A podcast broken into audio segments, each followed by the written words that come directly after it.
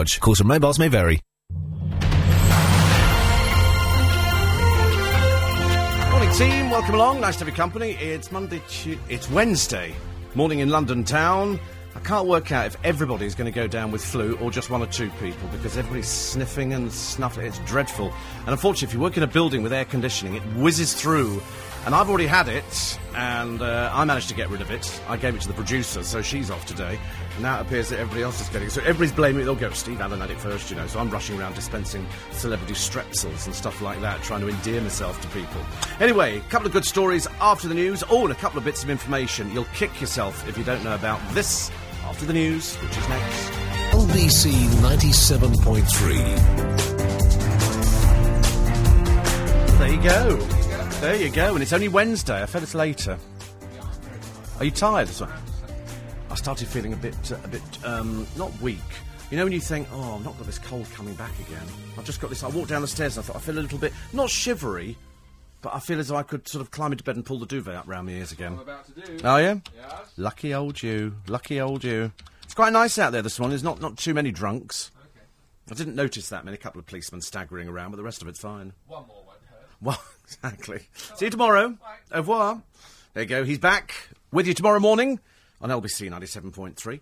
Uh, loads happening on the show today. Loads happening on the show today. If I could think of something off the top of my head. First of all, you know, you know, you come in, the first thing I do uh, is sort of skim through the front pages, like Anthony does. We all do it. And you think, oh, is any stories going to take my, uh, my eye? And there's about three this morning. First of all, you know, um, it's uh, it's a story of front page of the Daily Star, a three-day-old story, a three-day-old story. Jordan sells herself to two England stars, and it's it's the story of the world's dreariest woman going to a charity auction, and two footballers with quite clearly a bit more money than sense, and who bid up to twelve grand for a night with her.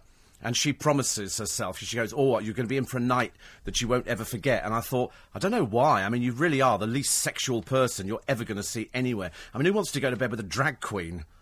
You know, she's caked in makeup, uh, not interested. Of course, her husband's going, Oh, this is a return to the old Jordan. I thought there, there, there was ever only the old Jordan. There was never a new Jordan. It was always the old Jordan. No matter how much makeup you trowel onto this poor old bag, it's still going to be exactly the same person. And, uh, and she's promised him a night to remember. Well, her conversation is limited, to say the least. Her attention span is that of a gnat. We know that because on her little documentary, Being Jordan or whatever it was called, or Being the World's Most Boring Old Tranny, uh, she appeared there at the Elton John party. They stay in a cheap hotel over the road, which was, it really looked trashy. And uh, she goes there. She's got nothing to say to anybody, so she has to come away again. So she stays about an hour and then goes back to sitting on the floor in her sort of uh, chavvy tracksuit bottoms. It was all a bit of a waste of space, actually, poor soul. And there again, she is a bit of a waste of space. And so, selling herself to two England stars, I mean, I just feel immensely sorry for her. Perhaps they, they were desperate for the publicity. And the best you can get is hanging around with her. I can't wait to read. What a dreary night. What are they going to talk about? So, like, you know, Press was saying, like, me and Alex is like, you know, we're not like together. And I've written another book. Well, I've come up with the idea. And I've never designed jewellery. And I don't know anybody who's wearing pink outfits when they're horse racing and stuff like that. So, end of story. That's about it as far as it goes. She was on the telly the other day with uh, Fearne and um, Holly Willoughby. And she hardly said anything. And I phoned a friend of mine. I said, I said, are you watching this thing? And he said, yeah. He said, the problem with her is um, he said, she's only interesting if she's the centre of attention. If she's just got to sit there and contribute, she's way out of her depth because she's, she's simple. She hasn't got anything to talk about, really. Bit sad. Mind you, talking about a bit sad, I'm sorry, I'm, I'm really, really, really, really annoyed about the fact that the X Factor puts on an old brass on the programme. She then goes into print and starts saying that she's charging more for sleeping with, with men because she's been on the X Factor. Now the Daily Mirror have got her true story.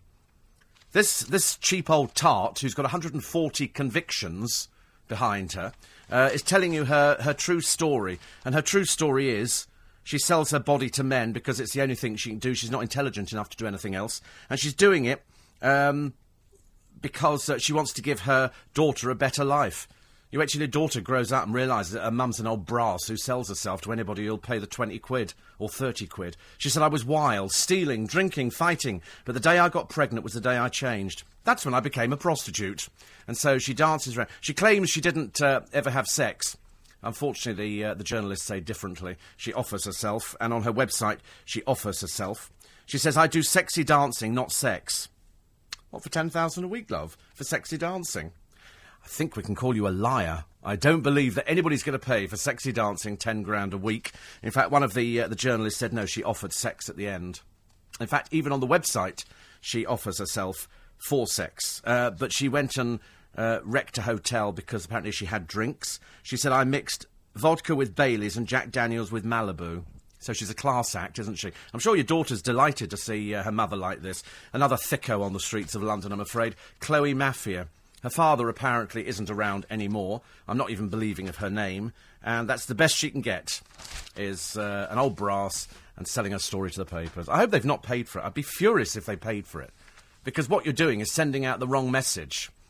You know, mind you, it is the Mirror, very much a Labour stronghold. Perhaps the message is, young girls, listen, if you're not bright at school, don't worry. You can be a prostitute. It's okay now because you can go on the television and be like famous because you know, like um, you know, and then you can go on Big Brother and you can like be celebrity, and so that's all right, isn't it? You know, also, so you've slept with a few hundred people. Who cares? Oh, blimey, it don't make no difference, does it nowadays? They were stupid enough to pay for it. So you go. So you go on. And, uh, and, and that's the, the downward spiral, I'm afraid, that we're in today. You only got to open up every single paper to realise that there are that there are downward spirals going on all over the place. None more so, I'm afraid, than the Daily Star, which, strangely enough, is anti-Chloe Mafia. Her name's probably not that at all. It's probably something like Rachel or something stupid. Not that Rachel's a stupid name, but I mean to say, they always give themselves posh names, don't they? Because you don't want to use your real name. As I say, I'm just hoping the tax man gets onto. How much you earn for that, love? How much? Right, we now want thirty-five thousand back tax. Well, I ain't got it, have I? Well, you better bloody well find it. Everybody else has to pay tax. Um, so the the Daily Star today have actually uh, gone against her and said it's sending out the wrong message. I think it's, which I think is actually quite uh, quite funny. Uh, also, apparently, Calum Best now you have to have to you know remember who Calum Best is. Calum Best is George Best's son, and he doesn't do anything. He doesn't. He absolutely doesn't do anything. It's a bit of a shame, really. He's. Um, he doesn't do anything at all. He just sort of turns up on a few lame television programs, and and he's Calum Best, and and he's probably quite sweet. He's got one of these crazy sort of quasi American type accents He's got a most peculiar accent, and unfortunately, poor old soul is losing his hair. It's falling out. So they're saying he's having treatment. Uh, at a clinic, and the strange thing is they've named the clinic and they've told you how much that they actually charge for the treatment for um, hair restoration. Let me tell you now, there is no cure for baldness. Nothing. No shampoo, no injection, no transplant, nothing. Absolutely Nothing. Castration, I'm told, is the most popular method if you want to keep your hair, but perhaps that's going a little bit too far. Because you've only got to ask yourself the question if there was a surgical procedure that could put hair back growing on your head, do you not think Frank Sinatra, the man with millions and millions in the bank, would have had a hair transplant as opposed to a dead rat sitting on his head? Do you not think that Bruce Forsyth if there had been a treatment, or Paul Daniels. No, all these people were known for wearing toupees. If there had been a treatment that grew hair, the only person who benefits from all of this are the clinics, who convince you that if we take here hair from the back of here to the front of your head, it's going to grow. It's a load of old rubbish, ladies and gentlemen. If you're losing your hair, the best thing to do, don't comb over, don't just have it cut short. I know it's dreadfully upsetting, but get over yourself. It's only a bit of hair, okay? More worrying for women than it is, I'm afraid, for men. But they all do it. So little Calum, I mean, if the story is true, he's now going to have this, uh, this sort of. I mean, you'd be easier spraying candy floss on your hair, I'm afraid. There is. Oh, is that Naomi Campbell smiling on the television? Oh dear, another Naomi Campbell. Is it? Is this her wardrobe or is she in a shop? I couldn't work out actually. This is Naomi. I'm really a nice person. I'm really a nice person. I really am. Come from Streatham, and I'm wearing a wig. That's nice, isn't it? Got a great story for you later. concerning a person you know of, which I'll come round to. Uh, Beth Ditto admits that she keeps stealing from shops because she can't be bothered to queue at the till. Beth, 29 and fat as three houses, I'm afraid here, uh, was asked about her shoplifting by Fearne Cotton in this. Uh, in this new series, she says, I did it recently because the line was too long. I have a hard time not buying or stealing. If I want something, I have to have it. Oh, that's great then, isn't it? It's either that or be a prostitute in day and age. And for goodness sake, I'm thinking of being both myself, a shoplifter and a prostitute. Because it seems to be the way forward. If you, if you haven't got any qualifications, of which I have not, um, then it's easier to go out and, uh, and thieve, isn't it? And sort of turn to prostitution or escorting. Coleen Rooney, they're saying, is looking a bit fat. Is she pregnant? But a little bit fast. He's only just finished with the last three. I mean, goodness sake. And of course, you know, women always fall for this. I love you, darling. I really love you. You, went with three brass. Yeah, but I really love you, don't I? I only went with I only went with them because you weren't available at the time. Yeah, but I've, I thought you loved me. I do, babe. I do love you. I really. I, I let you play with my PlayStation, didn't I? You know, that's how it works. I'm afraid nowadays. Um, Kelly Brook and Abbey Clancy were transformed into uggers as they hit the catwalk. The sexy pair shocked fans with their scary drag queen look. Look exactly the same as they do normally, actually. I don't notice any difference here, unless perhaps I'm going blind or something. The Daily Star have got a picture that they decided not to print. Oh, Paul Danan's in the papers today. Another waste of space, I'm afraid. Troubled telly star. For that read, useless waste of space. Couldn't organise the proverbial in a brewery, I'm afraid. Uh, he was spared jail, because that's what we do nowadays. We, we, don't bother sending anybody to jail because it's, it's, we're far too busy. We're sort of, I don't know what we're doing with jail. Perhaps, I don't know, prison warders are going, there's far too many people in here. We need to, need to do something else. So Paul Danan, troubled TV star. For that read, we don't know what else to call him. He's a plank of the First Order. He's a former Hollyoaks actor but that was about 500 years ago. He's 32 now. He's still, you know, I'm afraid, behaving, behaving like a, a five year old. He told police to off when they apparently saw him staggering in the street of Royston in Hertfordshire. Officers found cannabis resin hidden in his sock. Well, that's a silly place to put it, isn't it, Paul, dear? You're supposed to roll it up and make a joint out of it. Let me give you. Hang on, I've got. George Michael's number is somewhere. I'll pass on to you. He's currently residing in prison because he was also caught with um, with the old smoky dope stuff, and uh, and he's in prison. You, of course, are wandering around being a bit of a numpty for everybody. Uh, he anyway had this. He, he spent a night in the cells. Next day, he was found with a wrap of cocaine. And his, his solicitor said he's concerned about his career. He can't find any work. Have you seen the price of cocaine, ladies and gentlemen? It's about 60 quid a wrap, I think. It's been roughly the same for years and years. And so he's been fined 350 quid and referred for drug counselling. The man's a stupid idiot. But he's obviously got enough money. You don't think he's working as an escort, do you? I mean, we couldn't. It couldn't be that far fetched, surely, surely not. Because otherwise, if you're unemployed and you haven't got any work, and you're wandering out and you can afford to smoke cannabis and you can do cocaine, where's the money coming from? You'll no doubt be seeing him on the television shortly. My Cocaine Hell by Paul Danan. God spare us from it, please. We can do without another numpty crawling into our lives. Let's just sort of push it. And why don't we have an island where we shove these idiots? 16 past five. These are the headlines on the last day of the Lib Dem conference. The business secretary will criticise unrestrained capitalism. Vincent Cable will talk about the importance of market competition and warn about the damage caused by short term investors. Antenatal clinics could be set up in schools to care for pregnant teenagers who feel left out by the system. A health watchdog wants midwives there to offer advice to expectant young mums and carry out health checks. And it's still unclear if England's going to take part in the Commonwealth Games in India. With days to go, two of our best athletes have withdrawn because of injury. Another could over safety fears. Let's have a check on the state of the uh, roads this morning for you. Rachel Hardiman.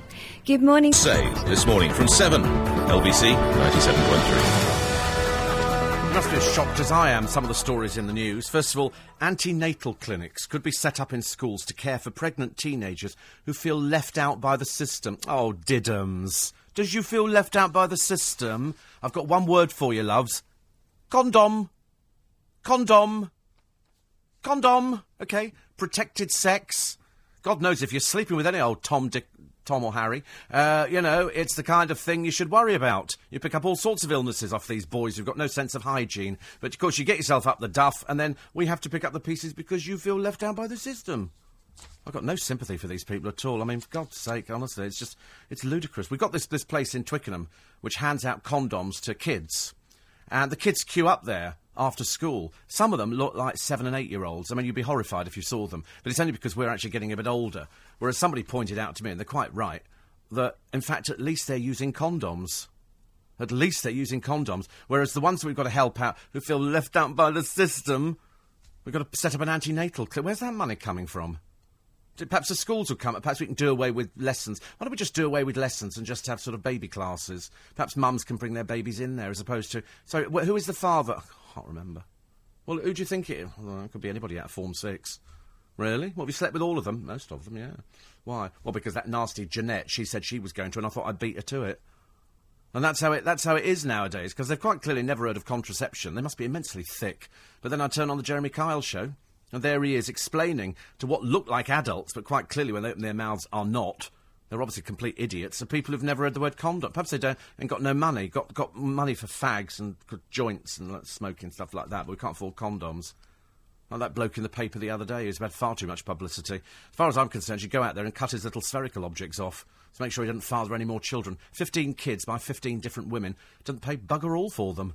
You're paying for it. You're paying for it. Mind you, as I said, we looked at the women yesterday, and um, and we all agreed actually they did look like the sort of women who were going to get pregnant because they weren't going to use condoms. And here she is today. It's uh, a jobless mum, Nikki Mitchell. Nikki Mitchell's a class act. Not really. She's got two sons, and she's proud of them. They've both got ASBOs. They've both got ASBOs. Isn't that fantastic? Corey, 17, and John, or as we prefer to call them, two big girls' blouses, have both got ASBOs. They've thrown dog muck uh, into homes. Uh, they've thrown eggs at homes. They've spouted racial abuse. But uh, their mummy, who's a bit stupid, can't look after them because she's got no idea. Because she got no, I don't know, because they're, they're, they're good boys. She gets uh, 2000 a month off the state because she don't work either and they don't work. And she says they're the ones suffering because they're disabled. I know. I see a lot of disabled people in wheelchairs throwing eggs and dog muck. It's constant problem round my way.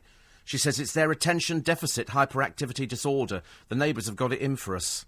Do you know, why is it people blame everybody else except themselves? Why is it they go, it's not my fault, it's a system, innit? You see them on the television, it's a system, innit? What, what, what, what, system would that be, love? Well, it's just because they moved people in next door and they got, like, more money than we got off the benefits. I tell you, I wish they invented a zapper. I said yesterday, like one of these things that they have on, the, on Star Trek, and you just go, and they vanish before your eyes. I mean, you could clear a bus queue in five seconds. Get zzz, gone. How fantastic! A Couple of old drunks in Leicester Square. Zzz, you've gone. We've taken. We've alleviated the problem. The problem has vanished. We don't need to put them on ships and send them to Australia. Because they only blooming well send them back masquerading as singing sisters, don't they? So the idea is you want to send people away and you don't want them to come back again. So the sooner we are, sort of colonise the moon or anywhere, I prefer the sun for them actually, and uh, and you send these people on, on a rocket ship and you go bye, you're going now, and then what you do is you open the door halfway up and you just push them out and, float down to earth by yourself, I think. Because there appears to be no no deterrent. It's no good sending them to court. Pa- Paul Danan goes around smoking his weed, you know, and then and then having a, a wrap of cocaine. And we go, well, we think we should send you to drug rehabilitation. We're full, have you noticed? We're full of mamby-pambies in this world. We're just full of little do-gooders, little social workers who can't see one end of the nose from the other because they're constantly making mistakes. Unfortunately, in the case of many social workers, people die, people get maimed, and things happen, and they get, well, I have no idea. Did you not see the bruises on the chart? I didn't see anything. Oh, right. Well, we, we, we're going to suspend you. Won't go to court, aren't I? Because I was nobody told me about. Nobody told me to look out for bruises and stuff like that. And and and I just find it absolutely unbelievable that people just wash their hands of everything and blame everybody else. Uh, Dormant Dom is in a hot tub in leafy Richmond. Oh, God, well, this time of the morning. Isn't it a bit cold out there to be in a hot tub? Actually, I don't like hot tubs. I really don't. The idea of sitting in the middle of a garden in your swimwear, I'm afraid, in the middle of winter is not my idea of fun. Um, Steve says, Diane, I have to agree about hair transplants. A vain friend went through the painful procedure in USA and has a very acceptable head of hair, albeit thin. Exactly, what's the point? And it's got little puncture marks. Have a look at Russ Abbott. Puncture marks all over his head. It looks ridiculous. That's why people wear hats. Stuart says years ago people used to say a mixture of chicken manure and vinegar would make hair grow on a tin plate. Yeah, it, it would. And the reason it, it would grow, nobody ever knew whether it grew or not. It's just nobody ever got close enough to see whether it grew. So they go, what you got in your air? I've got chicken manure and vinegar. All right, well, I don't know we get that close, actually. So everybody goes, it's growing, isn't it? And they go, yeah, it's really growing. Got a great story for you, uh, story for you later on concerning uh, a friend of mine who wanted to use a toilet. Who wanted to use a toilet out of all things. So we'll come round to that one. Uh, other stories of the paper. Oh, guess what? What's going to be happening shortly? I can I can almost predict it because she's out with a personal trainer, Chantelle. You know, living the dream, living the dream, like not actually doing anything in life. With Preston, also not like doing anything in life. And apparently, Preston's going to use the money that he earned from Big Brother to try and launch his pop career. Sweetie Pants, let me just explain this to you, love. Nobody likes you.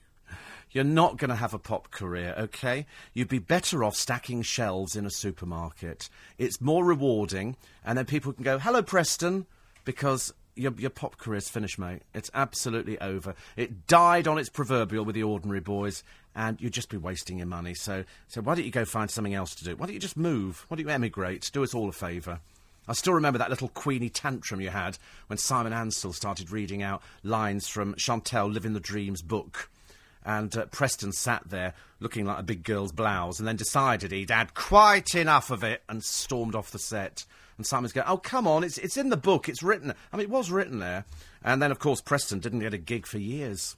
And everybody's going, Preston, wasn't he that silly girl's blouse who stamped his little foot and walked up? And we went, Yeah. And that's what he's famous for.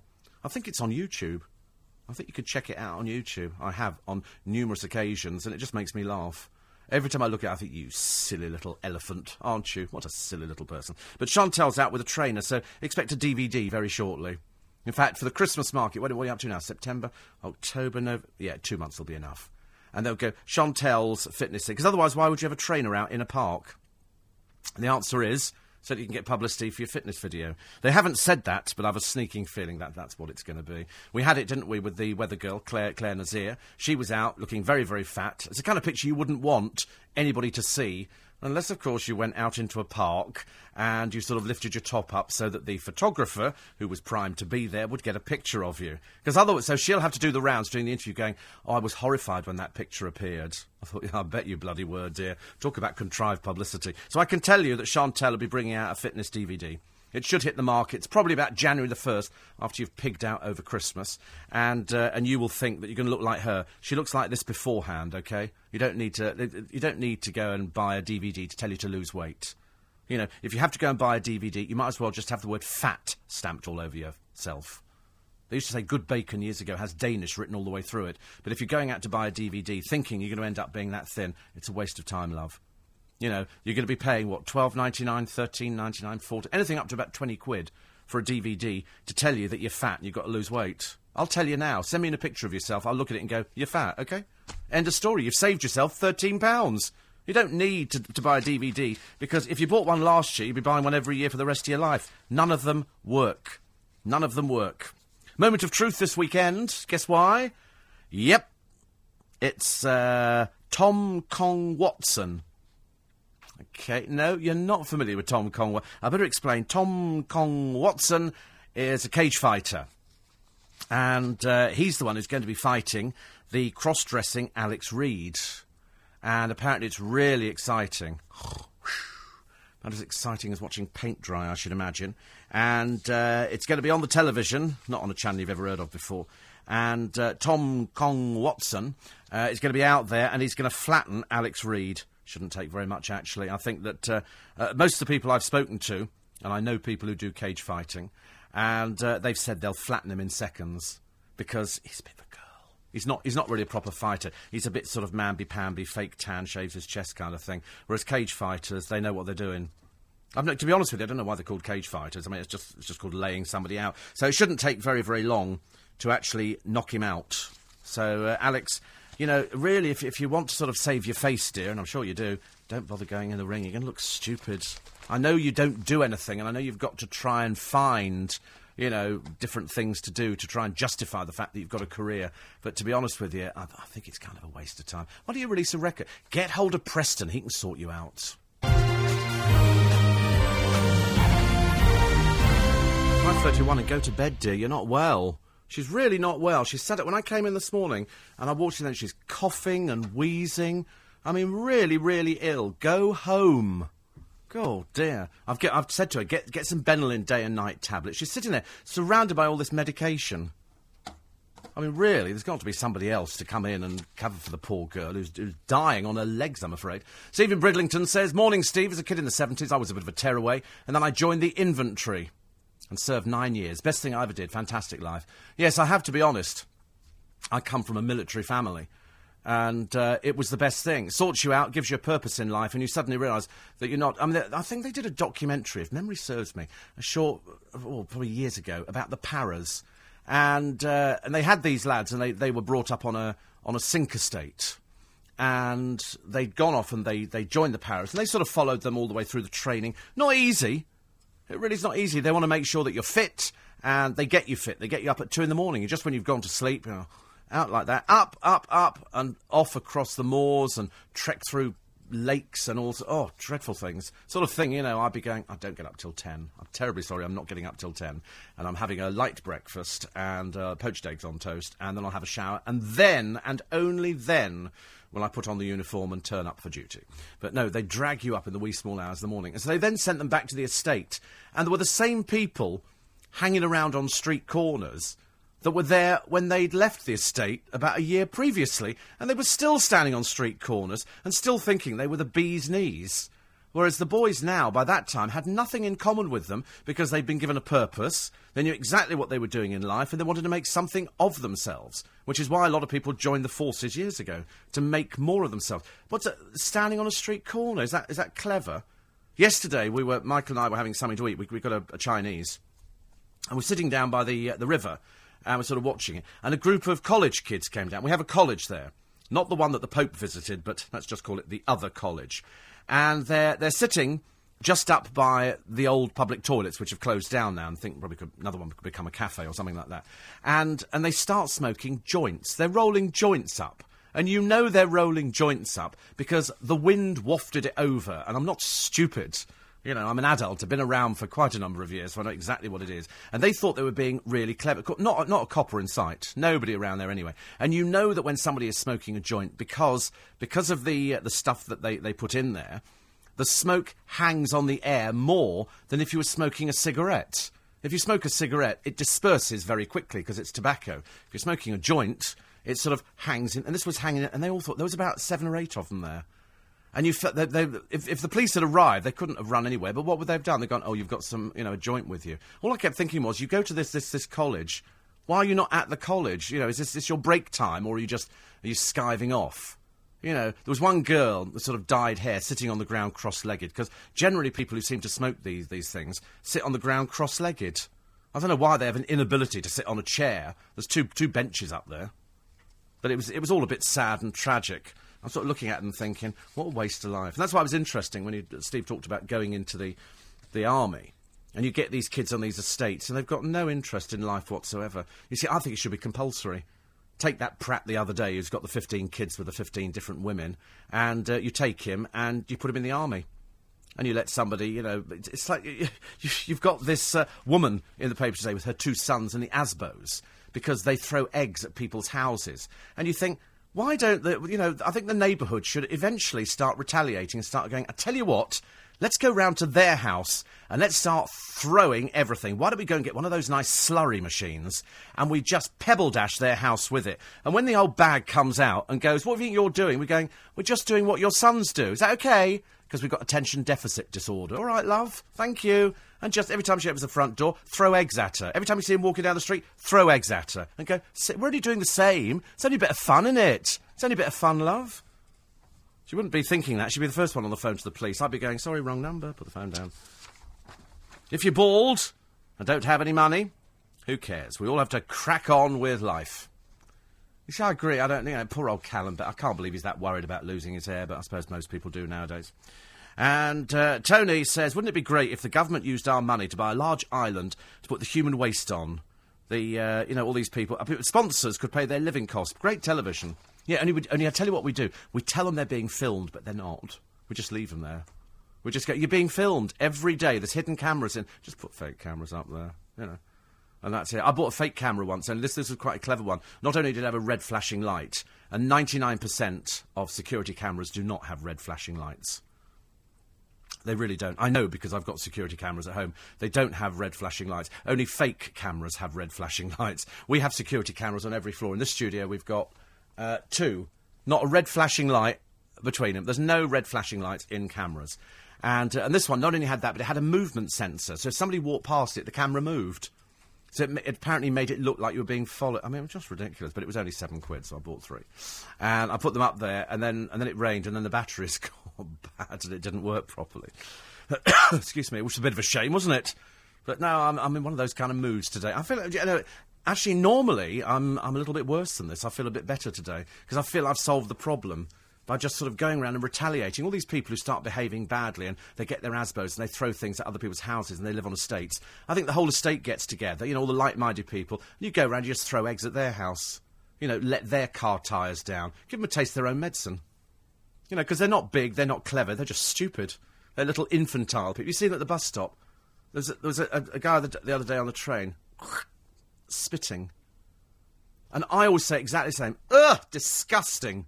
I do it, and most of them don't even understand, but I always say that. So I think it's just the most revolting thing ever. And strange enough, I went to an exhibition the other day, and, and it's got a sign that it was at the um, where was it? The British Transport, not the um, the London Transport Museum in Covent Garden, and they've got all the old tube signs, and one of them is "Do not spit," because a it causes diseases. You can spread diseases by spitting, and b it's just filth.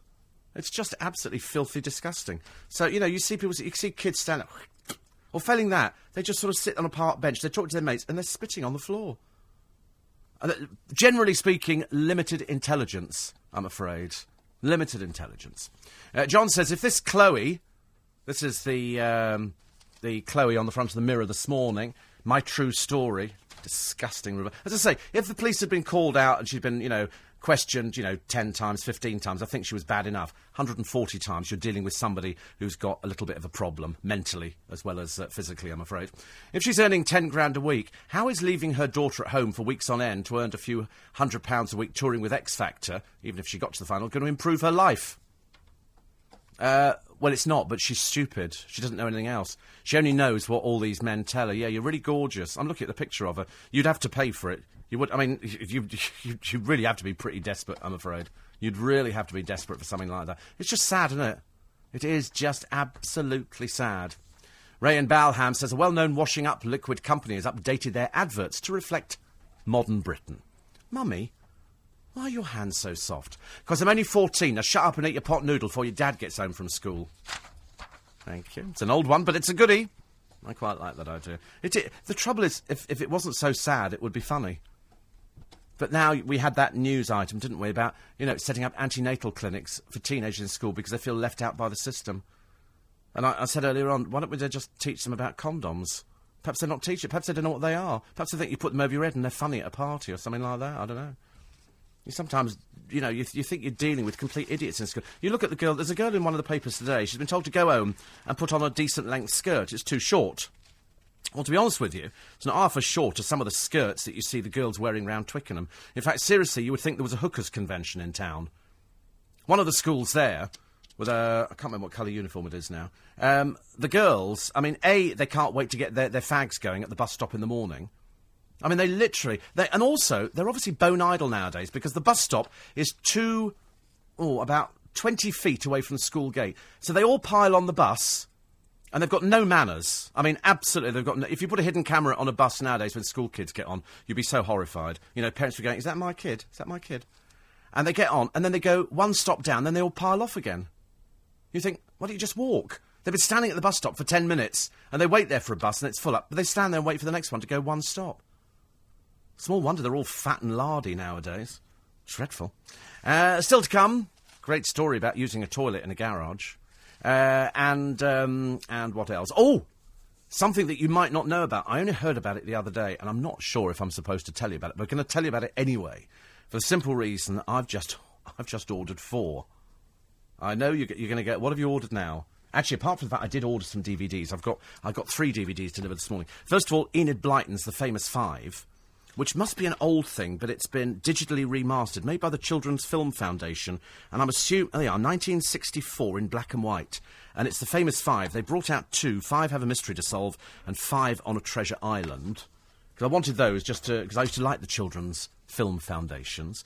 Uh, films, and then I bought on Blu-ray World War II lost films. The only ones to see war like this were the ones who lived it until now, and it's rare colour footage seen for the first time. They've got seven and a half hours of newly restored footage, and so I'm very much looking forward to watching that. Plus, I turned on the telly this morning, and what do we get? We get uh, a woman. She's another professor, but they're obviously looking for young professors now. So they go around the colleges and go, "Have you got any young professors who might be a bit funky?" And uh, so the BBC are looking to make a documentary. And we want somebody who doesn't look ancient and haggard. And they go, yeah, we've got Sarah, Sarah. Sarah, do you want to do some telly? Yeah, she said she'll do it. And so she's doing, and she was looking at Roman Britain. And that, that was quite interesting, finding all these different things. And then they found the man who had found this pot. He was going through a field, you know, metal detecting. Beep, beep, beep, beep, beep, beep, beep, beep, beep, beep, beep. And he, he, he digs down a little bit. Then he goes down a bit, and it's still going beep, beep, beep, beep, beep, beep, beep, beep, beep, beep. And he's in the middle of the field all by himself. And so he scrapes away the earth, and he finds a layer of coins. And it's still going beep, beep, beep, beep, beep, beep, beep, beep, beep, beep, beep, beep, beep, like this. And he, sudden, and he says to himself in a loud voice, I found a hoard. And what he'd found was a big Roman urn buried in the ground with full to the brim with coins. There were, I think, 50,000 Roman coins in there. And they reckon they were put in there as an offering some years ago, never to be dug up, but as an offering to a, a god. And they, because the pot that they were in was so big, they reckon that the pot was buried in the earth and then they filled it with the coins 50,000 Roman coins. And he found them. Second biggest hoard that we've ever found in this country. I mean, really fantastic. You know, beep, beep, beep, beep, beep, beep, beep, beep, beep, beep. Like on, on my, my parking sensors on the car. You go beep, beep, beep, bang. Because I'm listening to something else. I'm like singing Hark the Herald Angels Sing and all the rest of it. Uh, Steve, can you help? Says Michael in Canary Wharf. Why does the river smell? On average, about once a month. Is something being transported? No, it's just it's just river smells. You have it, of course. It's it's not if you live in Isleworth. It's the sewage farm at Mogden, uh, which on a, a bad day, as the wind blows towards you, you think, why would anybody ever want to buy a house anywhere near a sewage farm? But uh, people do. They normally stick them out in the countryside, don't they? Places like Staines, and um, and and then sometimes they don't. In fact, the whole of Staines, I think, is, it smells like that. But they've got this, and at Mogden in Isleworth, it, it wafts. Oh, it's horrible, absolutely terrible. It really is. Uh, still to come, this great story about going to the toilet. Uh, something you won't have heard of, and I'll probably get into trouble for telling you about it, but I think you can order it now. And the weather for today, which I will tell you because Richard Hake here has just sent it through to me, and it's mist or fog patches, soon clearing, dry, warm, and sunny day, high 25 centigrade, currently 11 tonight, dry and clear for most of the night, cloud increasing towards dawn. Tomorrow, cloudier and cooler on the whole. Heavy spells of rain in the morning, here we go, followed by bright spells before thundery showers in the afternoon. That's for tomorrow. Friday, cool, wet and windy. Saturday, cloudy with a chilly breeze. And Sunday, bright spells with a chilly breeze as well. But today, it should be a bit warmer than yesterday. So that's good news, isn't it? Just when we were preparing to batten down the hatches for winter and buying jumpers, it's decided to give us an Indian summer. Lovely.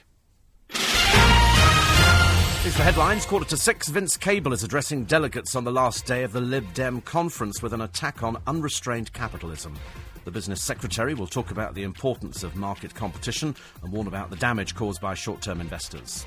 It's still unclear if England's going to take part in the Commonwealth Games in India. With days to go, two of our best athletes have withdrawn because of injury. Another could go over safety fears. And pregnant teenagers in England and Wales could soon access antenatal care at school. Health watchdog NICE says young mums to be often feel excluded from mainstream antenatal care or judged by their peers. That'll be me then. Have a check on the state of the roads for you this morning. Out there and keeping you in touch with all the travel out on the roads. It's Rachel Hardiman. Your say this morning from 7. LBC 97.3. Remember last week we told you about the story of Eileen Nearne. Eileen Nearne died, we're told, all by herself, no family, nothing else, but she was a heroine. She was one of our spies in the war because she spoke fluent French, and she died at the age of, I think, 89, and she was going to have one of those, what they loosely call now, a pauper's funeral. In other words, there's no money, and so you just they just sort of bury you and that, that, and that's it. And it was all a bit sad. And then the case was highlighted. Uh, by us on LBC, and everybody picked up on it. And I'm delighted to say that she was given the memorial she deserved yesterday. 350 mourners turned up for her funeral. And I feel partly responsible for drawing attention to a woman who, who did her bit. She survived interrogation by the Germans, not once, not twice, but on three occasions. And uh, she was marvellous. And so she got everybody out there. Uh, all three British forces were represented. France sent the consul general and military attache from its London embassy. The Royal British Legion provided a guard of honour, and the Roman Catholic Church, where she attended Mass, was crammed. Her only surviving relatives flew in from their home in Italy. And that's the bit that's kind of stuck in my throat, I'm afraid. I thought she had no relatives. So, in other words, nobody knew that she died, but the relatives fly in, and you'd have thought they'd have contributed. It was that, you know, they've, they've got quotes from her there. She said she sacrificed her private life for her homeland. She's had a very strong character. Well, I mean, that means she's got family, and that means family have to look after you, even when you're not there anymore. But at least she got that, uh, that sort of funeral. She'd be delighted. I'm always secretly of the opinion that uh, that people know that they, they watch their own funeral. I remember they, they did it on Golden Girls, where they said that uh, the mother had died, and so all her friends came round, and she was very disappointed at the poor turnout.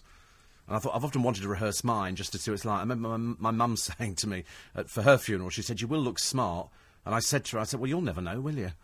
And then on, on second thoughts, I retracted it. I said, well, of course, you might, knowing my luck. Come and start watching. Uh, 84850 steve at lbc.co.uk. Uh, meanwhile, Tony Beak still attempts to dance with uh, Anne Widdecombe. Picture in the paper of her getting a leg up on a bar. Uh, all the papers now are sort of saying it's not Anton du Beke, it's Tony Beak. That's his real name. And uh, I guess she can't be much longer for the programme. She cannot be much longer for it. Uh, Dom Jolly. Uh, he says, My favourite thing on holiday is not being near any Brits. I feel quite embarrassed by the Brits abroad. I don't think we travel well. It is true, isn't it? Everywhere you go now, you sort of they get the Brits. You can always tell the Brits are there because there's all the cafes doing the English breakfast. You think people want to go away and not have an English breakfast, but the truth of the matter is, you go away and you go, um, "Do you have English breakfast? Can we have something that the kids will eat? Because most of the time they won't eat it because it's foreign. Uh, so have you got something nice, nice for breakfast, a croissant, something? And in the end, you go down the local bakers, don't you? Because you can always find it. I always think whenever I go on holiday, find exactly what the local breakfast is. I mean, we're going to America in October, so I've, I've got a pretty good idea of what breakfast will be. I've just got to remember to do eggs over easy. Or su- the sunny side up is where they're not cooked on one side. Oh, can't bear it. Don't do runny eggs at all. So it's all got to be cooked. It's easy to have scrambled egg and smoked salmon, isn't it? And here it is, of 43 inches, the world's longest cucumber. And it's being held here by uh, uh, Claire Pierce. And uh, it's one of two grown by grandmother Claire Pierce from owns. Uh, this is her granddaughter Louise. Amazing. Claire's 78. She said she had never actually grown a cucumber before, but she grew two and they went to 43 inches. I often worry about people who grow giant vegetables. You can buy them. You can go into the uh, into the places now, and they've got all the seed packets. They go giant cucumber, giant tomato. Why? What's the purpose of it? I always think they're a bit peculiar. And up north, apparently, where it where it really is, um, you know, the big thing, they do all these gardener shows, and it's a bit Billy Elliot, and people do grow giant vegetables. Why? I've got no idea. No idea. Oh, we've got the, we've got the weather again from uh, from young Hake here. So it's 25 degrees warmer than yesterday. Currently 11. Currently 11. Tonight, dry and clear, low of 14. 14, which is not bad, is it? The tawdry X-rated wannabe. This is from the Express. This is a Richard Desmond paper. The man who brought you Asian babes and everything else. And this is the tawdry X-rated wannabe. So perhaps the opinion of all the uh, the girls who pose in his magazines. They say this weekend, pushy Chloe Healed because she's either Chloe Mafia, whatever it is, it's not attractive. Could be shortlisted as one of the X-Filer finalists, despite her being a teenage prostitute who's reportedly been arrested 140 times and is now using her fame to charge clients extra. In fact, in the uh, Mirror today, she's parading her daughter. Must be delightful, must it? Absolutely wonderful. Here is the uh, schoolgirl wearing a, a very short skirt. To be honest with you, looking at a picture of this uh, Sherry Austin, the skirt doesn't look as short as some of the things that they're wearing round our way. I mean, it really is. I mean, you can see the boys hanging around the buses to watch the girls getting off, and it's all a bit naff and tacky. There's all sorts of, let's just call it those sort of boys hanging around with those sort of girls. The girls have all got fags on.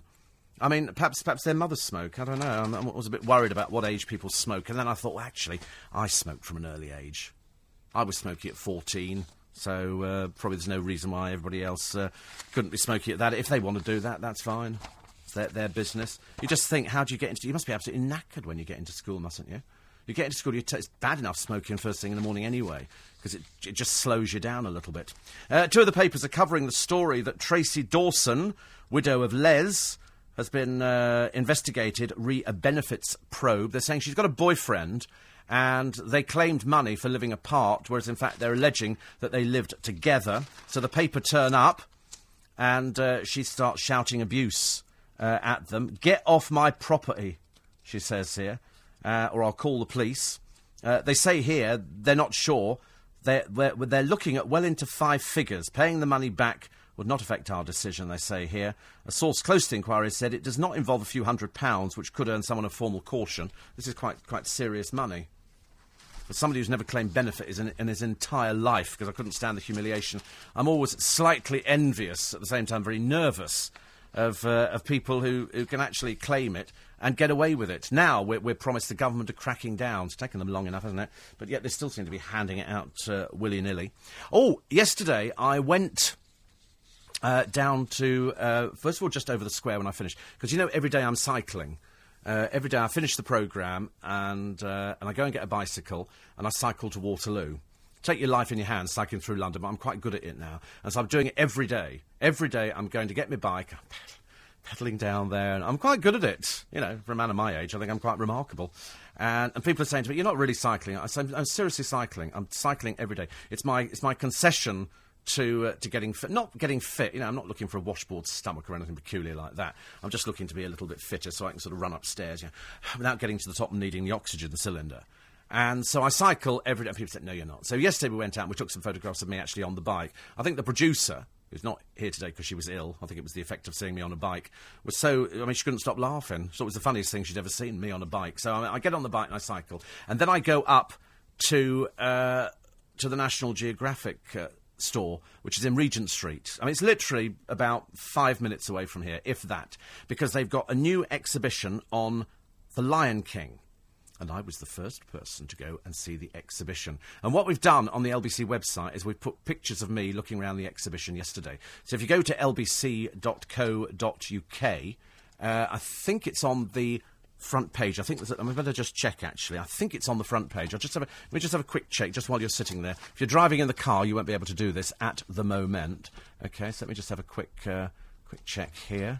Wait a. God, you know, sometimes computers you could you could just hit them, couldn't you? That's better there. And we go delete. And we go work, work, work. Dot co dot uk. Click on there, and is it on the front page of LBC on the what I call the home page? It's all very exciting, and it's I'm in slow this morning. Sometimes you, uh, I sometimes feel you should hit the mouse. Perhaps it might work a little bit quicker. On air now, Steve Allen. Yep, that's fine. There you go. And there's the picture of me at the Lion King exhibition yesterday. There's about 18 pictures, but if you go to the page, and then there's a link there at the top left hand side, Steve Allen visits Lion King exhibition. I think I'll put it. In fact, actually, it's me followed by the Pope. Which, as far as I'm concerned, is the way it should be after His uh, Holiness snubbed me in Twickenham the other day. I don't want to go into that, you know, rather bitter time of my life, I'm afraid. So you can have a look at the uh, the pictures of the Lion King exhibition. It's only there for four weeks and you can get. It doesn't cost anything to go in. It's all free. You can get a cup of. Co- they've got a nice, uh, nice little restaurant stroke canteen there. It's very good. Paul in Manchester says. He says, take it you managed to half inch one of the masks to take home. It could go on the mantelpiece with the meerkat from London Zoo that was in your pocket. That meerkat was in my pocket. You just get that lovely picture of the meerkat looking after us. If you go to lbc.co.uk, Steve Allen visits Lion King exhibition photos, and, uh, and there I am sandwiched in between the Pope's visit to London and protests against the Pope. but I'm there. That is quite a good picture of me, actually. And I like that shirt. I don't care what anybody says about it. They're all taking the mickey yesterday, going, it's a little bit bright, isn't it? I don't know, oh, really. It's quite nice. So it goes to prove, says Paul, how loved and respected you are to be the first person allowed in. Absolutely. There was a representative from Disney there and, and I got shown around. So it's a really good exhibition. So if you're not doing anything, it's only in Regent Street. You just pop in, just on the left hand side. So go to lbc.co.uk and you can have a look at the pictures. I quite like it. It's there. They've decided not to put the pictures of me on the bike just yet because they, they don't think you're going to be ready for that. Much, I'm not sure I was ready for it either. Uh, another one here. Michael says Antony Gormley has uh, designed a limited edition of the reissued James and the Giant Peach. Do you know, I never did James and the Giant Peach. I really didn't. I did. Uh, no, like I never did. Was that Nightmare Before Christmas thing? I never did that one either. I'm afraid.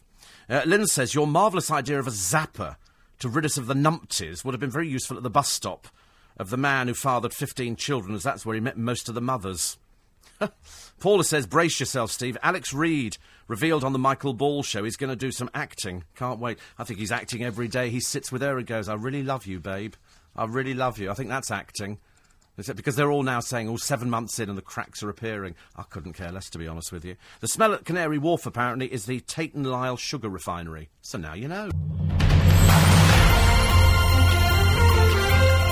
Morning, everybody. Still to come. The story of how one lady was caught short and wasn't allowed to use a filling station toilet because it's company policy. Wait till I tell you who it is. That's to come. Plus, of course, I'm expecting you to go and check out the pictures on the LBC website of me at the fantastic Lion King exhibition. It's on at the National Geographic shop just up in Regent Street, just very near Piccadilly Circus, walking distance from here. And it's free and you can walk around and have a look. The kids will love it, I promise you. So you get to see the stuff really close up. Unfortunately, it said don't touch, and I touched one of the items. And they've put it up on the website. There's some really particularly attractive pictures of me. Okay? News is next. It's LBC. It's Steve Allen's Early Breakfast. LBC 97.3. Morning, team. Philip says uh, when you're using a Boris bike, if you have a puncture and it makes you late getting the bike back in the rack, can you get a refund? No, but what they've got is a facility for if your bike gets a puncture. Um, a, you won't be able to take the bike out of the rack until it's fixed because you push a little button and that flashes a light, so it indicates that they will take it away and repair it. And uh, you're never going to be late because there's racks all over the place. I mean, everywhere, everywhere you go, there are racks. There's Leicester Square. I'm at Waterloo Station. There's racks down there, but I'm doing it every day, which is good news. Good morning, Jonathan. Good morning, What? Steve. Just just saying, apparently 1,300 Boris bikes are still not in use. That that um that the uh, that after that after it's been going two months now. Yeah. But there's loads left. They're not all being used by any means. I love it. I mean, You've got two keys, haven't you? Yeah. Are you enjoying it? Yeah. I haven't used them yet. Yeah. Have, have you got a key? No, not yet. Does it take a while to fill out the form and get it sent? I did it online, but very shortly. I think in a couple of weeks, you're going to be able to just use your credit card. and just pay use- as you go. And just pay as you go. So in other words, you can get in it. The nice thing is that all the bikes fit everybody because you can just adjust the saddle Quite easily, up da- and It down. takes you like five seconds. You just pull a little Allen key, lift it up or down, and wedge it in. It's got lights on it. Little little pannier at the front for putting your bag on. But the amount you've paid per year, can you? Is that unlimited use? What the I've bike? done is I've paid uh, forty-five pounds. Yeah. For a year, so I've paid ninety because I've got two Yeah. keys. So forty-five pounds, and as long as my journey is thirty minutes or less, that's it. Oh right. Okay. So from here to Waterloo, That's it's not fine. thirty minutes. No. So, and if I just borrow it for nipping up and down the road, I'm not paying. and if it were to go above 30 minutes, what would what would you have to I pay? can't remember what the charges You have to pay a bit. Yes, you pay. And you get you, so you've got an account effectively. yes. Okay, so it would Yes. just be credited to your account. Yes, So. It's not like you'd have to then stop somewhere and pay. No, because no, no, because it then goes onto your credit card. Right. Because you, you've obviously submitted a credit card to them. Right. So that, but I mean, I, to be honest with you, so far it hasn't actually cost me anything at all. No. Sounds great. Yeah, I'm, I'm, I'm quite enjoying it. And you don't wear a helmet. No, No. no. I know people have written in saying you should wear a helmet. It's a weird one, isn't it? Because it you always- walk around with a helmet. I know, but we, we you were always told, weren't you, if you w- ride a bicycle, you should wear a helmet, and now the whole Boris bike thing has slightly undermined that. Yes, I, I mean, I've I've thought about it, and then I thought I'm going to be sitting on a train. Well, I know I can s- completely see you don't want to hold or wear a helmet. Yeah. It's not convenient at all. It is dangerous, though. You've got to be really careful. It's dangerous with or without a helmet. Yes. That's the trouble. Yes. Because I cycled to work for years. Really? Yeah, for years and years, and I stopped about two years ago, thinking that I'd never had an accident, and I'd seen so many accidents, and I just thought I'm going to stop before I have one. yeah, I'm I'm very wary of buses. Yeah. especially going down the Strand. I'm wary of potholes, but they're, they're, they're quite wide, wide tyres on these bikes. yeah, So that's they're- good because some London good. potholes are pretty Oh, deep, the aren't roads are they? And also, car. really- You just open a car door, they don't see you. So I'm, No, they I'm watching that all the time. Yeah, there's the car doors, there's the buses, especially turning And I left can't at see what's behind me. I want a mirror. I feel like going out and buying a mirror and clipping it onto the bike so I can see what's coming from the right hand side because I can't see anything. No. I just have to rely on the noise. Or failing that the other day, somebody hooted me. A bus hooted. because I was coasting over Waterloo Bridge, and he obviously wanted to pull in. I thought, no, you'll wait. So I didn't pedal, sort of just coasted.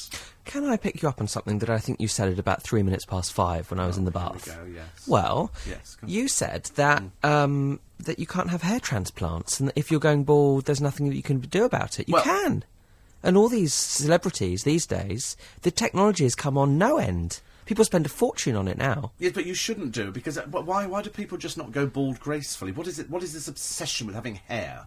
There is an obsession with having hair, Yeah. though, isn't there? Especially if you're a prime minister. Yeah, but I don't- Or if you're don't if you run a country. why. Why Silvio Berlusconi's spray on hair isn't natural.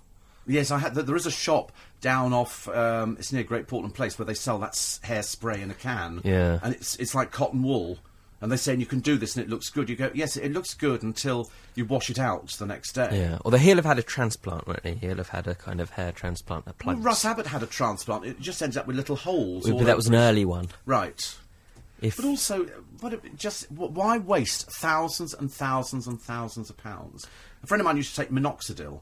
right. And minoxidil's downside was that once you start taking it, it doesn't work for everybody. You've got to keep taking it because the Yeah. moment you stop taking it, your hair goes back to where it was before you took it. So in other words, you could go bald overnight. right. And to be honest with you, I mean, as opposed to having little thin strands of hair, most people want big. Th- I mean, you're, you're lucky; you've got lots of hair At the moment. At the moment. Well, if put it this way, you're not likely to lose it now. It's very unlikely. Whereas mine was was blonde, and so blonde people have fine hair. Yeah. So my hair started going at an early age, and I didn't know until I was at LBC actually walking down the stairs in Gough Square, and somebody went, "Oh, you're losing your hair." I went, "Huh," and I then went upstairs into the toilet, and I sort of put my head down and went, "Blimey, I'm losing it on the top." But I am at an early age. I'm only 17. Well, that is true, and I'm only 39. So, you know, Kevin's 25. yeah.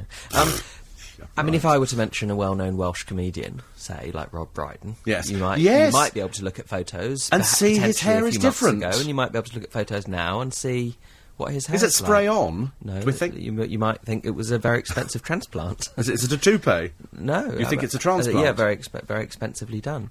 Right. So it, it, it doesn't because Bruce used to wear a So wig. So that's real hair that will never fall out. right. Is, it- is it proper hair that's growing? Well, what happens, I think, these days is that they take.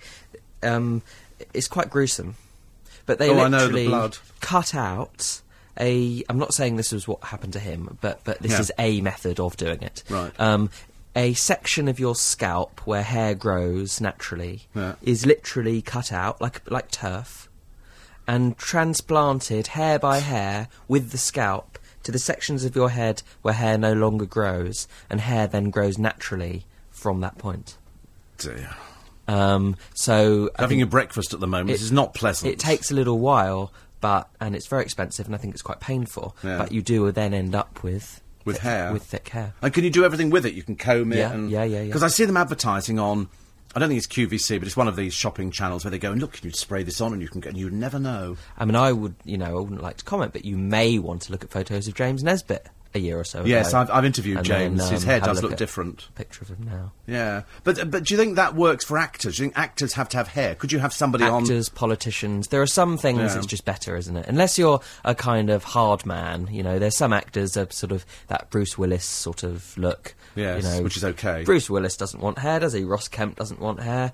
Um, some of those people don't want hair. It doesn't fit their. Jason Statham doesn't want hair. Yeah. But if you're a kind of Given the choice, though, do you think they really do? actor- I don't know. They're- As a hard man actor, Hmm. you don't need hair. Because my, my, my brother started losing his years and years ago, whereas my father always looked exactly the same. But I'm sure it was because years ago people used to gel their hair back and or brill cream it or do do whatever. Yeah. So Hardly any bald politicians, though, are there? They're really worried about hair. Oh, I'm so depressed now. Thank, thank goodness it's radio. That's all I can say. Or if you go to the LBC website, lbc.co.uk, you can see what state my hair's in from yesterday's photo shoot. You've got hair, it's just short. Thank you. Thank you very much indeed. Okay, let's take a short break. These headlines, Sam Pittis. The business 50k plus job, visit theladders.co.uk. It's uh, 19 minutes past six. Listen to Nick Ferrari at breakfast. All next week for your chance to win an amazing Sky 3D package with a fantastic 47 inch LG 3D TV. It's all to celebrate the launch of the UK's first 3D channel on Sky, where you can watch sport, movies and entertainment at home with the family. So listen to Nick Ferrari at breakfast all next week for your chance to win on LBC 97.3. I must mention this story because it was sent in to me, and it was from a friend of mine. And he says, I have to tell you this story, as I, as I said I would, uh, to shame them. Uh, this particular lady had been up in Bristol uh, for two days promoting a pantomime. And on the way back, um, they had to go off and do a, a celebrity opening of a, of a baby unit uh, at the Southmead Hospital. So everybody was delighted. So she goes there and she, she does it. They leave Bristol and they got bad traffic, really bad traffic. And so they, so they take, take a detour. Okay. Uh, eventually, the lady in question is desperate to go to toilet. Now, unlike men who can hold it for, for quite a while, ladies can't hold it for as long. So she was she was really bursting. So, but this time she's getting into pain. Right. It's like ah, really got to go to toilet quickly. So they pull into a garage in Hayes, a total garage on Cold Harbour Lane. Yep. And uh, the husband starts filling up with uh, petrol. The lady goes into the garage and says, "Can I use your toilet?" No, you can't. Why? Uh, because uh, it's just for staff.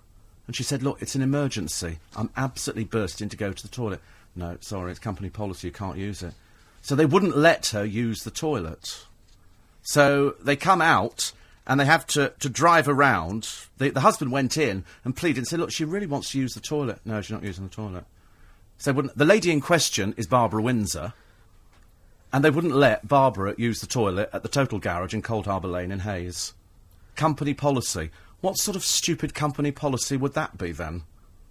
I've never anything like it. I thought, well, they're not supposed to provide toilets. It's appalling. Do you know what I'd have done? I'd have just weed on the floor, I'm Yeah. afraid.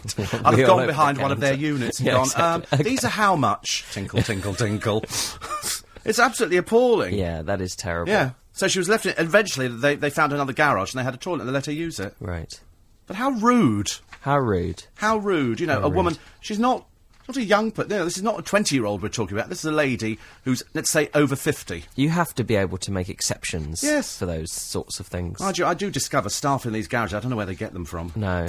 but uh, they're a little bit limited in the intelligence department. Well, that, that's probably m- more the staff, isn't it, than anything Yeah. else, the, the individual staff on that day. and it But would be a franchise, the garage, Yeah. Scott, I would think. Yeah. That's appalling. It though. is appalling, isn't That That is appalling, yeah. It's, a- it's an old. I was going to say it's an old. It's dreadful of me to say so, but she's certainly an older lady. Yeah, you would you go. say, yes, of course you 50 can. I know she doesn't look it. That's the trouble, though. No. But uh, but that's that's the, you know coming back from her rehearsals and doing all the rest of it, and then they go, no, you can't, and you're sitting there going, I'm really in pain now. It is awful when you're somewhere and you really need the toilet and there's nowhere to go. Because sometimes there isn't.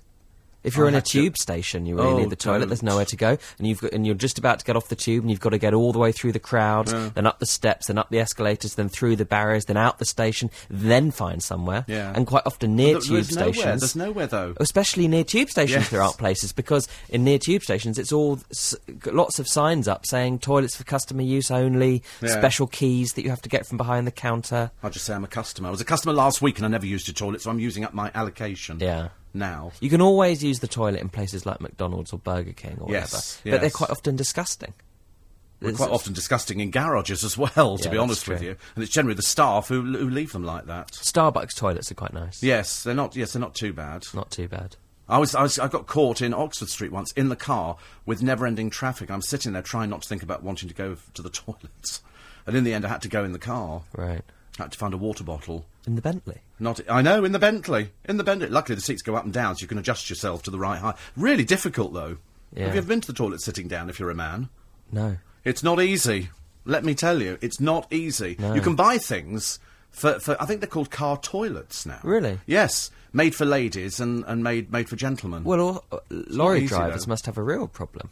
Really? Well, don't you think? Or just what? Just being a lorry driver? Well, if you drive a long distance lorry, you can't park very easily, can you? I don't think they care if they drive a long distance lorry.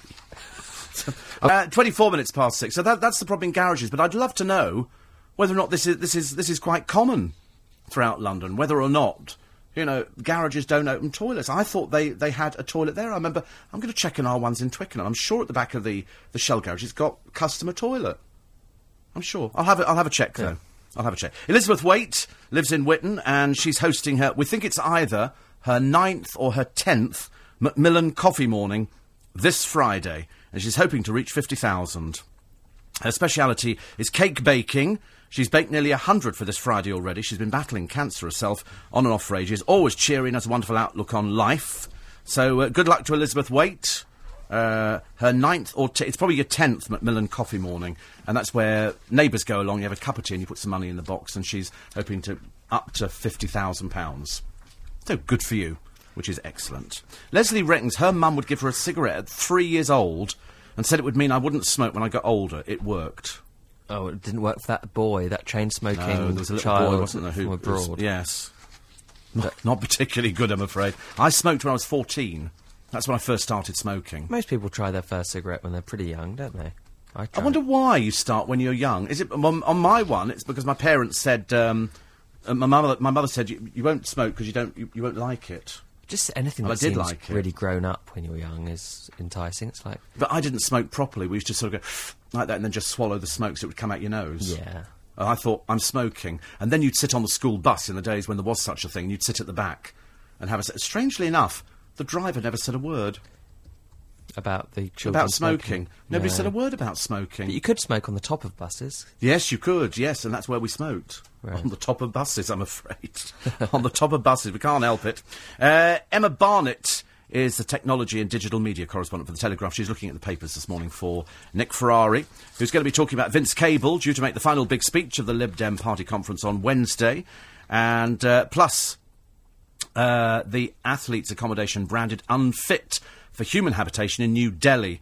Nick will be asking whether the ill-fated Commonwealth Games will still go ahead. All of that and more with Nick Ferrari after the news this morning at 7 on LBC.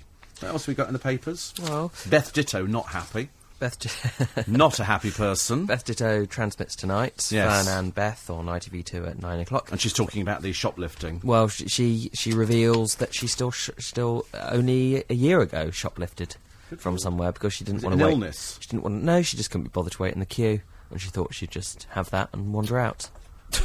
just impatient.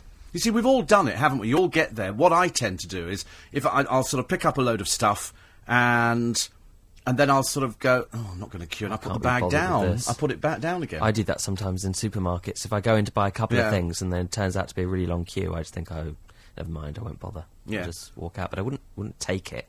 No, I wouldn't. I'd be too worried about you walk through and go beep beep beep beep beep beep beep beep beep beep beep. You go, I'm sorry, I'm sorry. Couldn't be bothered to wait. Paul Cooper says next time Barbara is uh, is in Hayes, she can pop in and use Cheney's, which is in the international market over there. The boys say they're more than happy to have her using their look. You see, there's loads of offers now, Barbara, of all the places and Scott you can use to go to the toilet. What there needs to be is a kind of an app.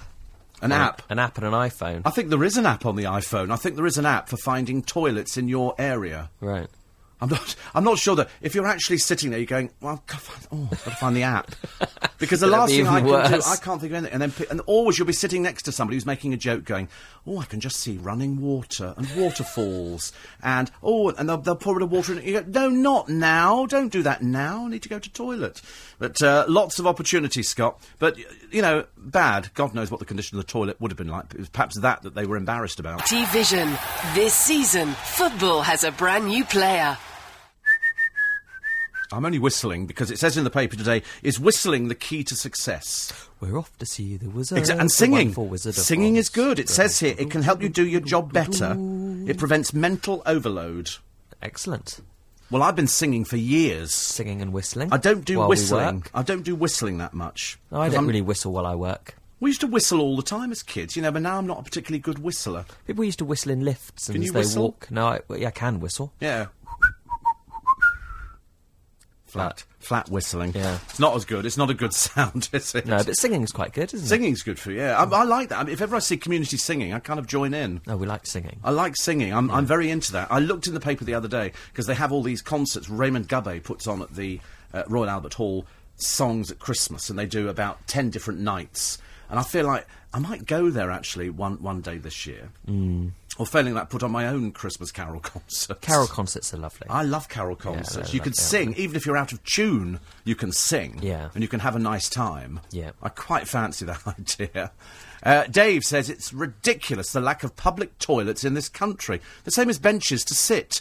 A lot of the elderly need the toilet more often than they used to and need to rest more than they used to, so benches would be welcome. There's no benches anywhere. Hardly any benches. You can't find a post box either.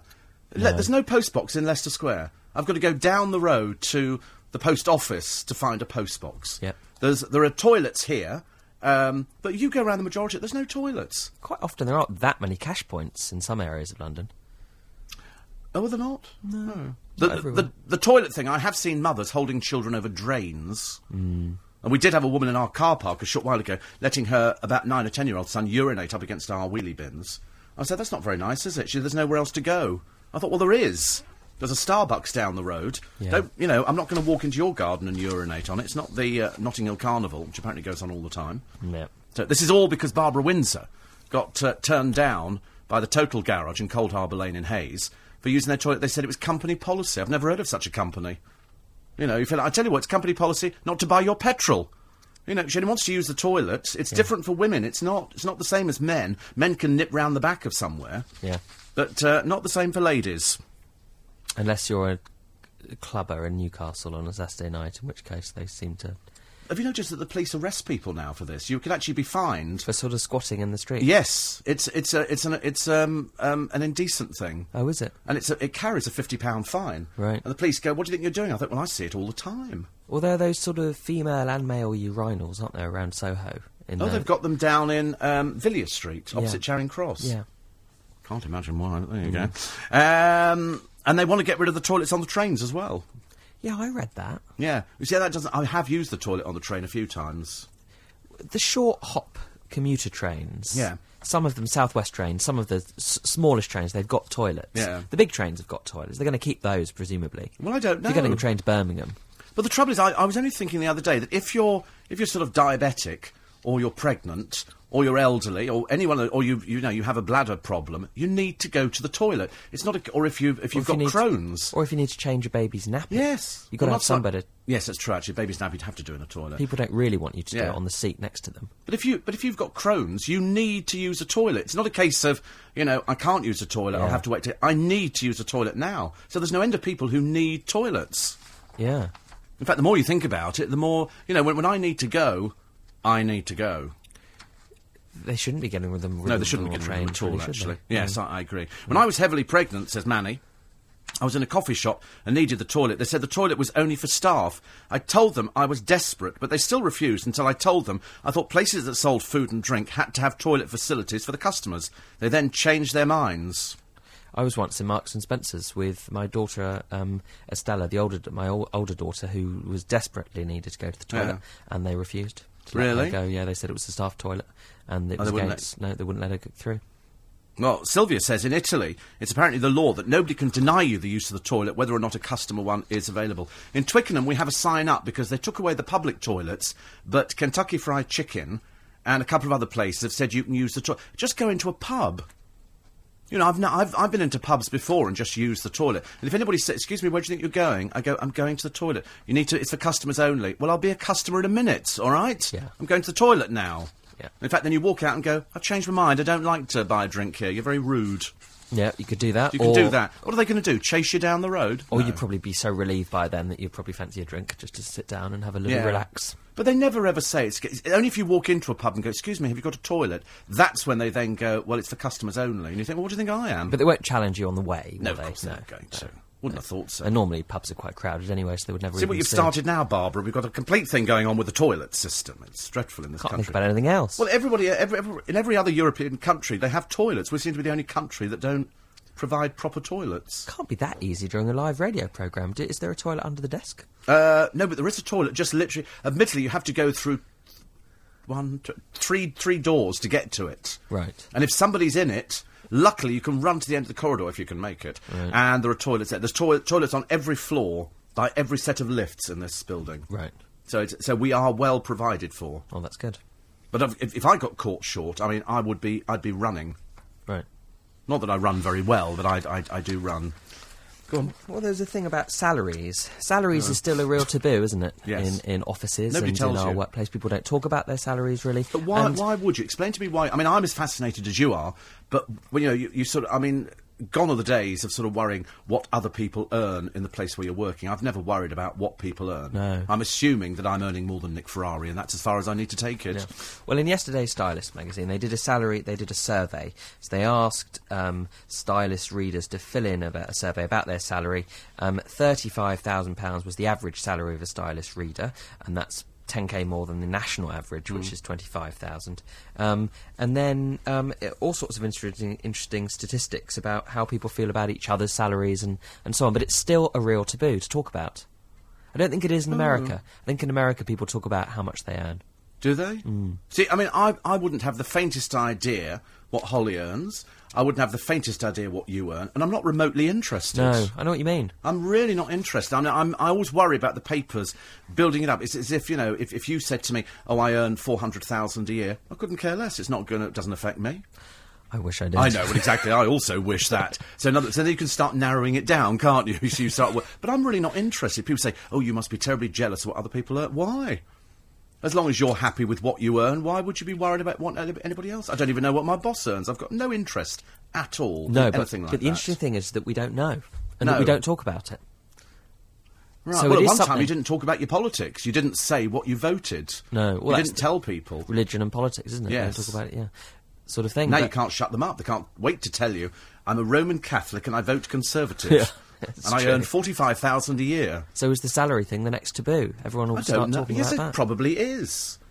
Do you know anybody's salary that you work? Well, you must know the people who you have working on the programmes. yeah, I know how much people earn as Yes. line items against budgets, and Yes. how much we pay presenters for different shows and all that kind of thing. Yes. but I don't know my c- colleagues in other departments who do jobs a bit like mine. I don't know how much You don't they know how earn. much they earn. So you wouldn't know idea. if they were on the same salary or more. I suspect they're on more. Of you always say that, Jake. You see, if, I've always said if ever I worked in a bank and we had celebrity customers, I'd be checking their accounts all the time. Stephen Fry, let's see how much. Because I worked it out the other day. Stephen Fry is actually, I think, doing the Royal Albert Hall.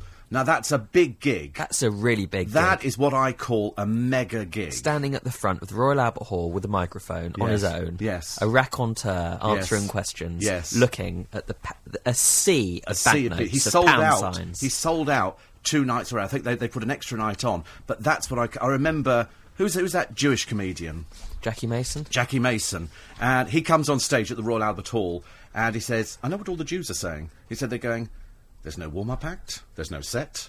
How much is he making? Let's count the house." He said, "So a lot of you are counting the house and working out how much money I'm getting for this." He says, "Let me tell you, I'm not making a lot of money. I'm making a bit of money, but not a lot of money." And he goes, and it's exactly that you sit there and you think, right.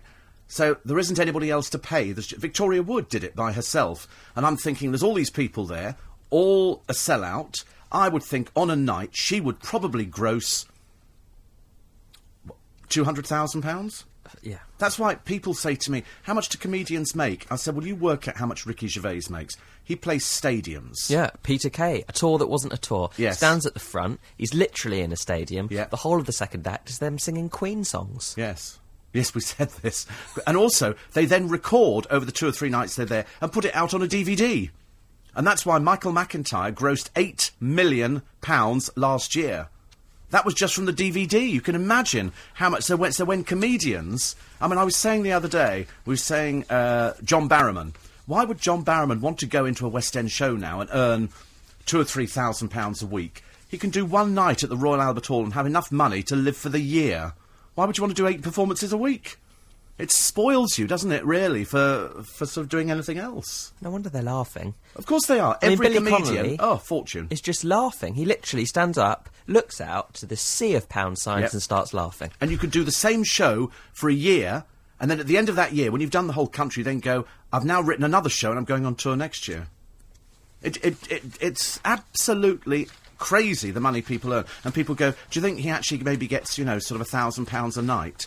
You think, I should imagine Ricky Gervais, if he doesn't walk away with some of these stadiums with at least a quarter of a million a night, they would think they're not trying. It's that easy. I mean, it's and they and they do packages. I mean, the other day there, there was a package to go and see Matt Goss. Not that you'd want to go and see Matt Goss, but if you did want to see Matt Goss, they have a gold package where for £190 he will shake your hand and have a picture taken with you. You can stand outside here and get me for free in the morning, you know. I mean, that's the difference. It's not the same. It's not the same, is it, ladies and gentlemen? You see, we're worrying about money. But I, I, I really have never cared.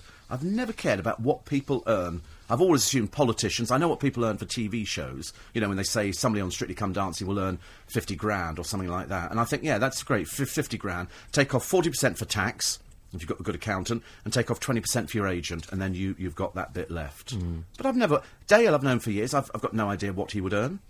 Barbara, I've known for a long, long time. I would have no idea what she earned and have no interest. Doesn't as long as you can afford, you know, as long as you smile and you can afford, you know, to sort of put some food on the table. I'm so jealous. I'm so jealous already. Fourteen to seven. Have a check on the news with Sam Pittis. The business. Your say this morning from 7. LBC 97.3. Jason says, "Go on, Steve. Cover your head when you're cycling. Mornings would be so dull without you." It is true, actually. It is true, but a lot cheaper, I reckon. Uh, Rebecca says you're hard pushed to find a rubbish bin in some parts of London. I agree. Yeah, that's true. I saw some people the other day at Twickenham, students, of course, as usual, lazy, slovenly, drunken, chain-smoking dopeheads, and uh, and they just left their rubbish where they were sitting. Oh. They didn't. There's a bin not twenty feet in front of them, five feet. Pick it up, put it in the bin. Dreadful. In Switzerland, each carriage of the train has a toilet, says Vipin. And I bet they're clean Actually, everything's clean. and well stocked with Yes. fresh toilet roll. Yes. I'm taking my own toilet roll to America. Oh, you take I've it with you? decided. I always do. Do you get a scented? I bet. Let me try and guess. Do you get a scented loo roll from M&S with little patterns on? It does have fleur de lis on, yes. Fleur de lis, and is it from Yes. Marks and Spencer's? It is from Marks and Spencer's. It's a four pack. very nice. Or sometimes a six pack. And then I, I do buy wet wipes as well. Everybody uses wet wipes now. They're very, although they're very cheap in certain places. Ross in Medway says that this is a subject, toilets, that really annoys me. Our local shopping centre has refurbed the toilets and now charges 20p for the privilege. Twenty p. Well, in, in Harrods, it's a pound. A pound A pound to go to spend a penny. to get into the toilet. To get in into Harrods? the toilet. Well, not all their toilets. Some of them are free, but it is a pound for their luxury toilet. Even if you're a customer. Yes. Well, I suppose you are a customer. if you you're a customer, there. you're being in there. You've got to find it first of all. Pound. Yeah. That's a lot of money for a toilet. It is, isn't it? Yes, but you do get the luxury of a towel and things like that. right. Like a more like a posh Yeah. bathroom. I just walk into the Savoy when it's open and just use the toilet there. yeah. They do have an attendant, but I mean, I, I don't, I don't pick up the towel or anything like that. No. No, well, there you go. Uh, Noreen says, "Morning, Stephen, Jonathan. Hope you're both well. Well, worrying about everybody's money now. I'm afraid I'm panic stricken. Uh, I'm off to Buckingham Palace with a friend later, so she says if you see two ladies wandering around completely lost, that'll be us. Send love to Dawn and Bridget, please. There you go, Dawn and Bridget. Have a lovely time. Yes. Uh, Dawn watched your uh, programme with uh, Perez Hilton. Oh, what did she think? Oh, she liked it. Oh. She said, but um, she had applied for tickets on Perez Hilton's One Night in London at Indigo 2. Oh, yes. And um, she said there was, there was bits on the show as well. She said they actually showed a clip of my show at Indigo 2. I saw a glimpse of the audience, but it was too dark to spot me. Oh. She said, but they did play a bit of the music they used to use on your programme, Steve, and that was The Bitch Is Back. Oh, yeah. So, there you go. I'm quite pleased about that. The app is called Toilet Finder, says Susan. Oh, it does exist. It does exist, yes. If you have IBS, which is considered a disability, you need access to the toilet, says Annette. And Sarah says, I'm disabled. I have to plan any time out as to where the toilets are. As you say, when I have to go, I can't wait. Exactly. If you've got Crohn's, Yeah. imagine going into the, this total garage in Hayes and going, I've got to use the toilet, and going, no. You go, I'm using it. Yeah, you would have It's you- you just have to appalling. yeah. It's amazing what we've opened up here. A little can of worms, or a little can of toilets. And, uh, right. Also, in the paper. I gave you the mirror because I thought it was such an attractive picture of the uh, of Chloe Mafia on the front, or whatever Chloe her name Mafia. is. And you saw her, didn't you? I saw her on X Factor. Yeah, she was she was she sang really badly. She's a terrible singer. Tried to get her off the stage, and she wouldn't go. And then she sort of talked them round uh, in a slightly aggressive Almost like they were clients. Almost like they were clients, and she was trying to get a bit more money out of them. And she sort of um, ended up making them let her go through, despite their best intentions of Yes. getting her off. She's been on television before. Has she? She's been on that silly little programme where somebody goes on there and they, they try and change their appearance. It's Marry, Snog or Avoid. Oh, Snog Marry Avoid on BBC Yes, Three. she's been on that one. So she's quite clearly not only desperate but immensely stupid at the same time. The Make Under show, it's the Make called. Under, yeah. Yeah. They've had some really ghastly, sad people on it, yeah, including the presenter. There you go. Yeah. Who wears far more makeup than, Than, any than of the people on it, people know. it to begin with? And It had the oddest any people. sense. Where they get them from, I'm assuming cheap northern nightclubs because they're all ghastly people. Uh, they just plaster them in spray tan and hair extensions, Yeah. and then just take them off. But it's, it's men as well. Men as well. I've seen men on there too. On Slog Mary Lloyd. Yes, yes. Well, I say men. I think they'd be of dubious sexuality. Right. Uh, Ivor says, I like you, I'm angry. There is much abuse of disabled badges. And had a long letter in from an anonymous person who says there's a woman round our way and uh, she's constantly abusing the disabled badge. It's a big um, thing. The government, I think, are going to do something about it. I hope so, anyway, yeah. Yeah, let's hope Drives so. me mad. Paris Hilton was refused entry to, to Japan um, a day after she pleaded guilty to possessing cocaine. So she wasn't allowed into Narita Airport in Tokyo. Her sister Nikki was, and she had to stay in a forty pound a night budget airport hotel. She was fuming after being grilled for six hours. When you Um, do cocaine, that's you what know, happens. That's, that's what happens, I'm afraid. She's not above the law. Nope. They all think they are, though, don't they? They all Yeah. think that if they, if they, because originally she said it wasn't her cocaine, and then it turns out it was her cocaine. Yeah. So quite clearly, you know, the Paris Hilton. Although to be honest with you, she must be the only person who's not sort of bright and bubbly, but a bit dipsy on cocaine. I thought cocaine. I don't know because I've never done it. I'm, a bit, so I'm probably a bit dreary and out of it on that one. But I mean, I always thought it was supposed to make you go woo. Well, doesn't seem. Obviously to. not in her case. I mean, she's like, "Ooh." But, George uh, Michael's been moved to a different prison now, hasn't he? Yes. An open prison. Yes, Is it? yes. Category, I- I- different category. yes, it is. It's a soft prison. Yeah. And come and go and.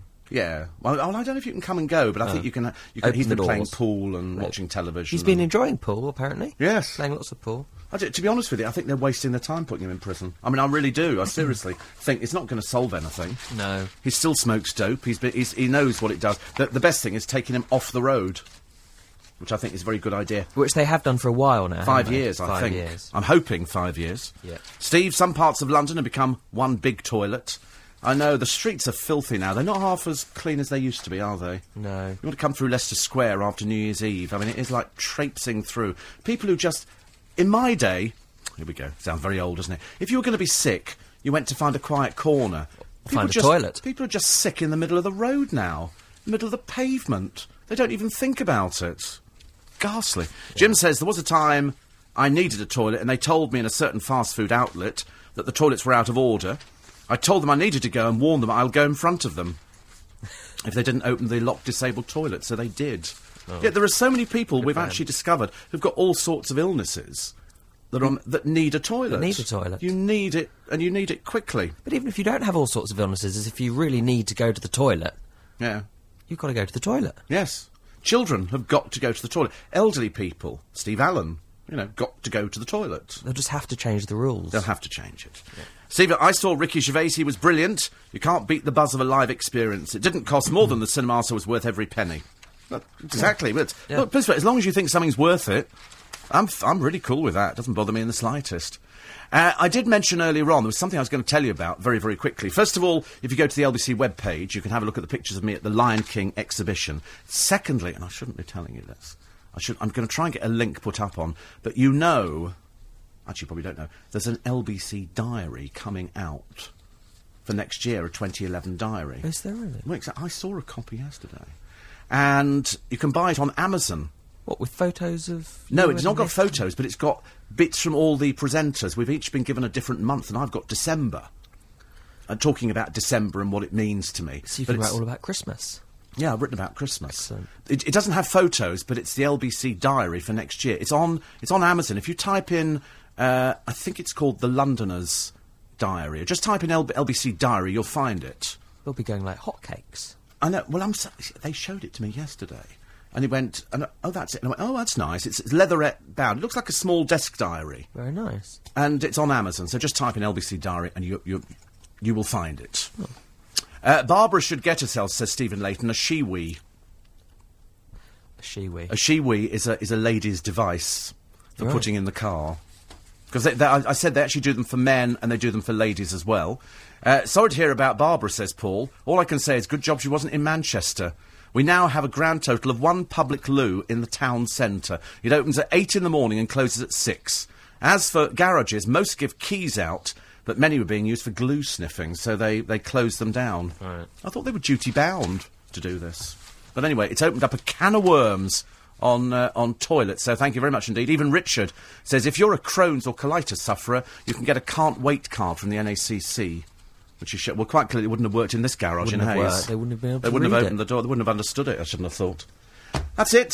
So Lovely tonight we've got see you. what Beth. tonight we've got Fearne and Beth Ditto, where she reveals her liking of shoplifting and, and other exciting things. And then next week we finish the series with Craig David, Fearne and Craig David. Does she sing? Uh, she does a little bit. He's very entertaining. Okay. You're very entertaining. Thank you very much indeed. Thank you very much. Jonathan Levi's back with us next week on uh, LBC. So don't forget, if you go to the LBC website and you go to, uh, it's on the front page, the pictures of me at the Lion King exhibition, just literally up the road. I think I look particularly attractive, actually. Whether or not you like the shirt is another matter, so go check that out, lbc.co.uk. Nick and team are with you after the news. Don't forget, check out Amazon for the LBC Diary. First of all, the business update, Sam Pittis.